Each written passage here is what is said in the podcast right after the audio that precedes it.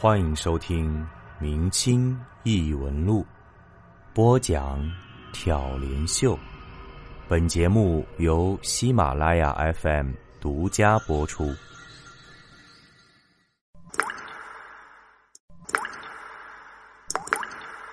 夺舍尸玉，那些粉末其实就是晒干的苔藓，如今已经很难找到了，都是老一辈制作留下来的，用一点儿就少一点儿。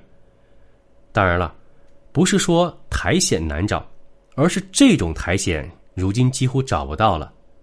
在古代，很多地方的风俗是，家中有人去世要守夜，而尸体不是摆放在家中。要放在城隍庙，棺材摆在城隍庙里，一摆就是十几天，甚至几十天。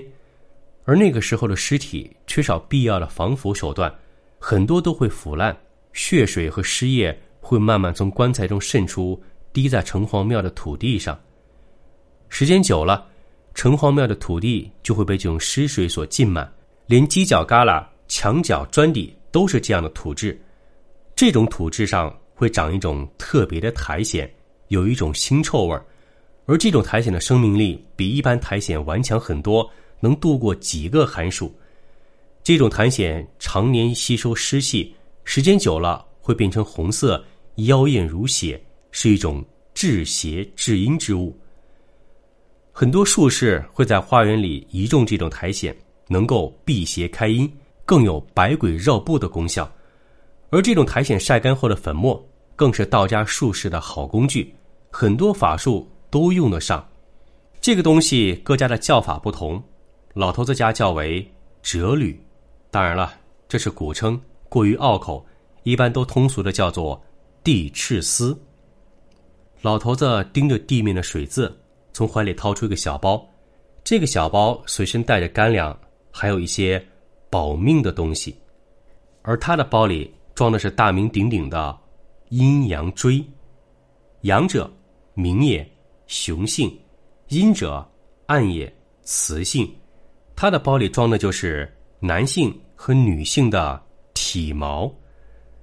所谓阴阳锥，就是用一口少阳弦弄湿两根体毛，碾成一股，换为阴阳锥。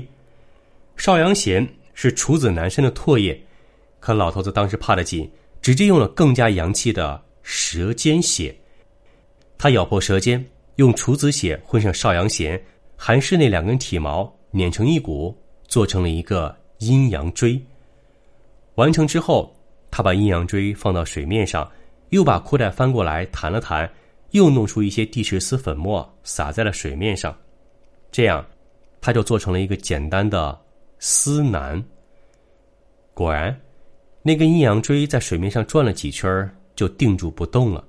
他吹了口气，阴阳锥只是随着气流平移，方向丝毫未变。他立刻原地跳了起来，狠狠搓了几下手，心想：这下子可以逃出去了。后面的事情就不用多讲了。知道了困阵的出口方位，破阵那是入门级别的道术。如果这点都不会，压根儿也别出去跑江湖了。留着命，干点什么不好？老头子冲出困阵的时候，正好看见那个黑衣老汉拿着扫帚在打扫那堆赤地丝，还好出来及时，再晚一点儿，可就出口也找不到，真要被困死在里面了。事后老头子也想，估计他在里面虽然感觉时间很长，实际上在外面根本不到一分钟。这个困阵就是这样的原理。外面的世界时间是正常的，里面却是度日如年，能让陷入其中的人在最短时间内死亡，从而达到施术者的目的。可是那个老汉没有料到，老头子能迅速摆脱定身咒，反而给了他更充裕的时间去思考对策，最后才逃了出来。老头子和那个老汉打了个照面，甩手就是一枚大五力钱。那个老汉本来年纪就大了。拳脚功夫又全然不通，当场被打中膝盖，跪在地上半瘫了。老头子一个箭步冲上去，用膝盖顶着他的背心，拿起包袱里的绳子把他捆了起来。一看这样，他就明白，这个老汉水平有限，道术嘛会一点蛊术也只是皮毛。他心下倒也不害怕了，就问他：“你想干嘛？弄个血玉给自己孙子玩？你到底想干嘛？”老汉一开始还硬撑着不说，老头子试了一点手段，他支撑不住，全都招了。原来，这个老头子练的是重阳。他们这一家已经整整八代单传了，每一代只有一个男丁，到他孙子这一代正好是第九代。重阳的修炼其实很简单，但是对外界要求极端严格。据说，如果修炼到了第十代，家里或要出一个帝王。可偏偏。老头子的儿子出了事儿，早早死了。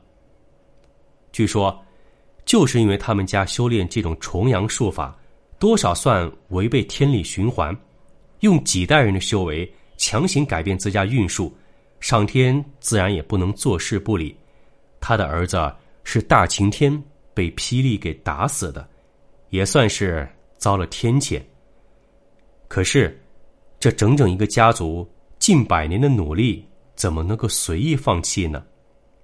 于是，这个爷爷就想到了血玉移魂。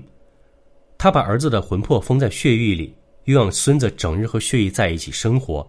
时间久了，他这个孙子就算是行之草木，他的儿子魂魄就能鸠占鹊巢。到时候继续修炼，也不算断了时代的修为。当然了，这其中还有很多道法上的操作，就不能多说了。说了也没用，您别当真儿。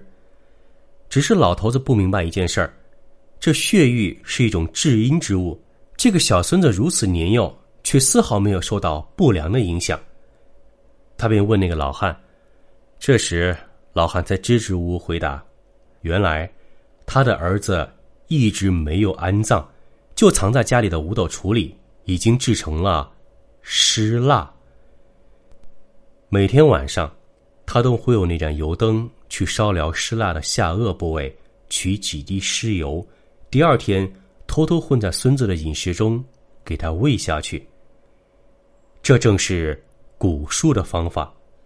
时间久了，小孙子的身体会变得和他父亲一样，而尸玉自然不会对宿主的肉身造成什么危害。听到这儿，老头子感到一阵阵反胃。这个老汉。竟然烤制自己亲生儿子的尸油喂给自己亲生孙子，把孙子当成炼蛊的肉糜，这简直是禽兽行径，天理不容。最后的结局，老头子破掉了这家人将近两百年的道术法阵，取走了尸玉，还烧掉了那个老汉一生蛊术的核心——古木油灯，把他半辈子的功力等于废掉了。料想，那个老汉以后。再也掀不起什么风浪了。老头子后来再次进屋的时候，才发现，原来他站立的位置上被老汉用香灰画了一个符，他正好站在那儿，才被定住了。没想到他错打错招，一泡尿冲花了那个符，才让自己得以脱险。老头子拿着血玉连夜回了家，事后把血玉卖了个大价钱，靠着这笔钱。他慢慢一边干活一边做生意，后来生意越做越大，他就彻底不做这一行，专心经商了。对于那块血玉，其实还有很多未解之谜，但是他自己一点不想去追寻答案，因为他很明白，干这一行的人很多都是死在好奇心上。可是他很了解自己想要什么，那就是。赚钱，只要有了钱，他根本不在乎血玉背后的事儿。后来有人问他，会不会现在还有人在修炼这种类似世代修炼的重阳一类的法术，想着当什么皇帝？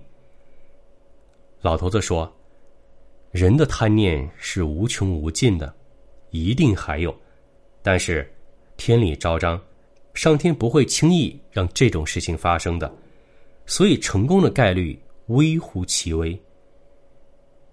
帝王之术，真的是天底下除了长生最吸引人的事儿了。好了，今天节目的最后是一期迟到的翻牌子。为什么会迟到呢？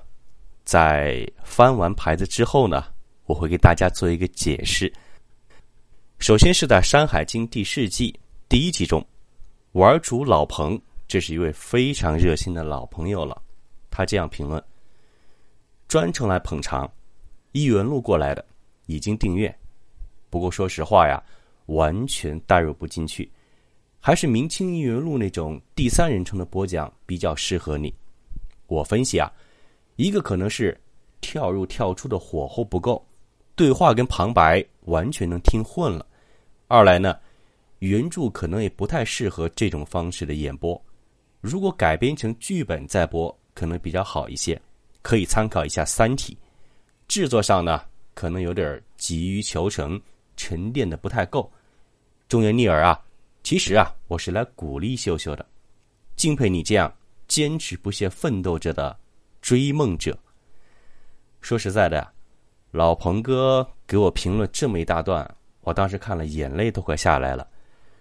确实啊，《第十季》跟《明清异闻录》呢是两档内容、风格和类型都完全不一样的节目，也是我第一次尝试做长篇和对自己演播方式的一个转型和丰富的一次尝试。现在看起来呢，可能很多听众朋友还是习惯了《明清异闻录》这样的短篇故事，对于《第十季》这部长篇奇幻悬疑小说呢。还一时没有适应过来，不过呢，我也不着急啊，因为毕竟是一部长篇嘛，我预计能做到五百多集以上，也希望大家呢能跟我一样耐住性子，慢慢往后听，因为越往后面啊，这个情节上面的悬疑、权谋，包括一些都会有，所以呢，还是希望大家能支持秀秀，帮忙订阅、收听、评论《山海经》第十季。好吧，非常感谢。然后这位朋友比较有意思，他叫 Spellation，他说啊：“是我耳朵有问题吗？主播语调都是一个音调，像个毫无感情的工具人。”呃，其实这样的评论啊，我也见的特别多了。这个已经呃用萝卜青菜各有所爱呢来敷衍应付，我觉得。不太负责，确实啊，我个人的这个播讲风格或者说嗯缺点就是过于平淡。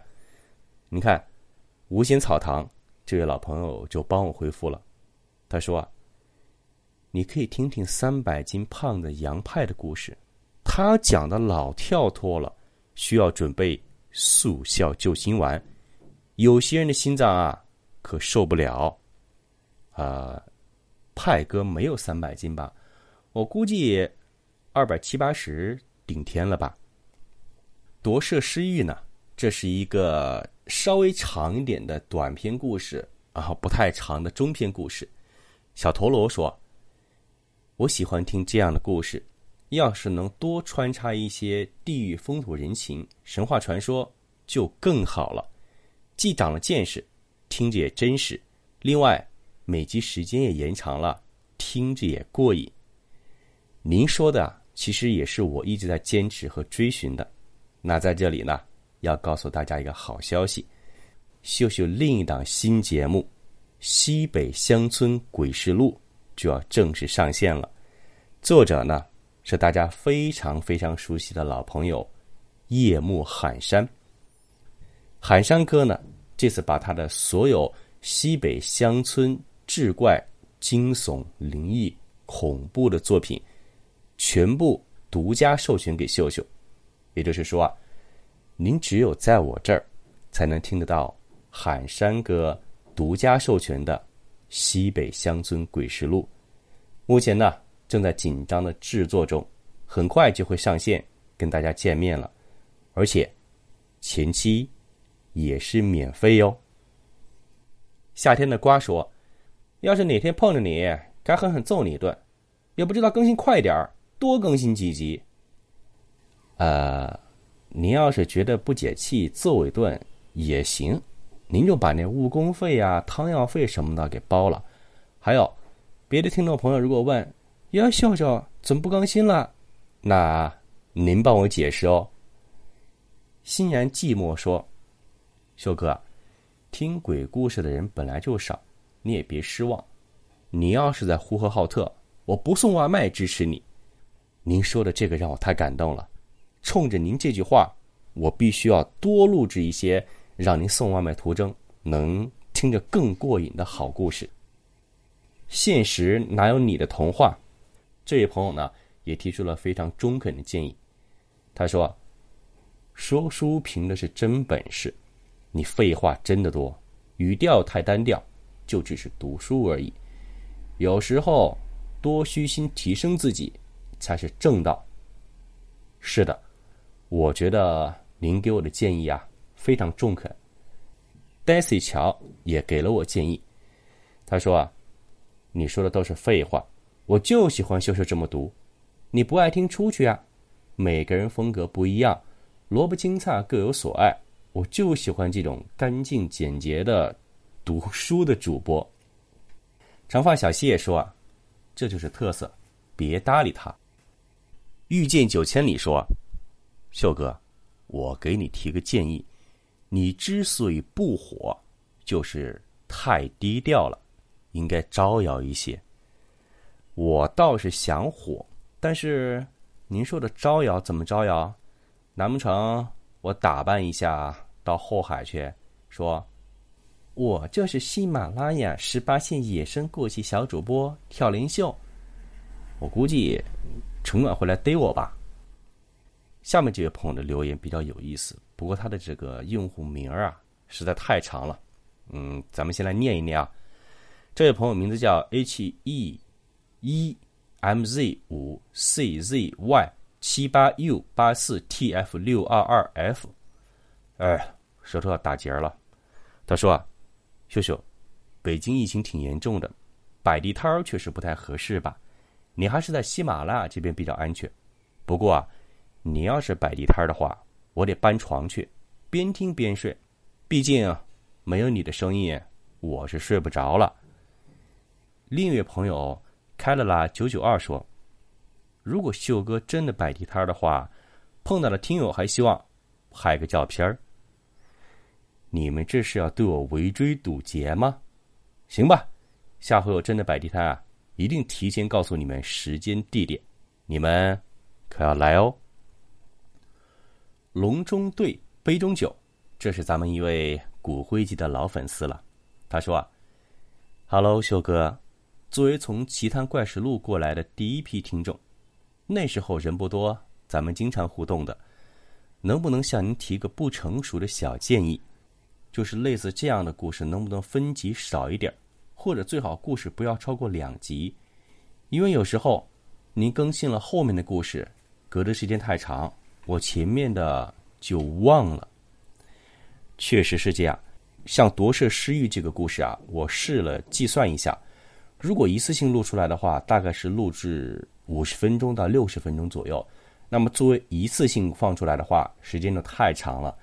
呃，我又偷了个懒，碍于这个近期疫情原因啊，我没有在北京，所以说呢，我就把它给分成了四集，中间呢间隔时间确实长了一点我在这里啊向各位致歉。以后如果再录制这种类型稍微长一点的故事啊，更新的间隔时间我一定会缩短。争取让您一次性听明白、听过瘾。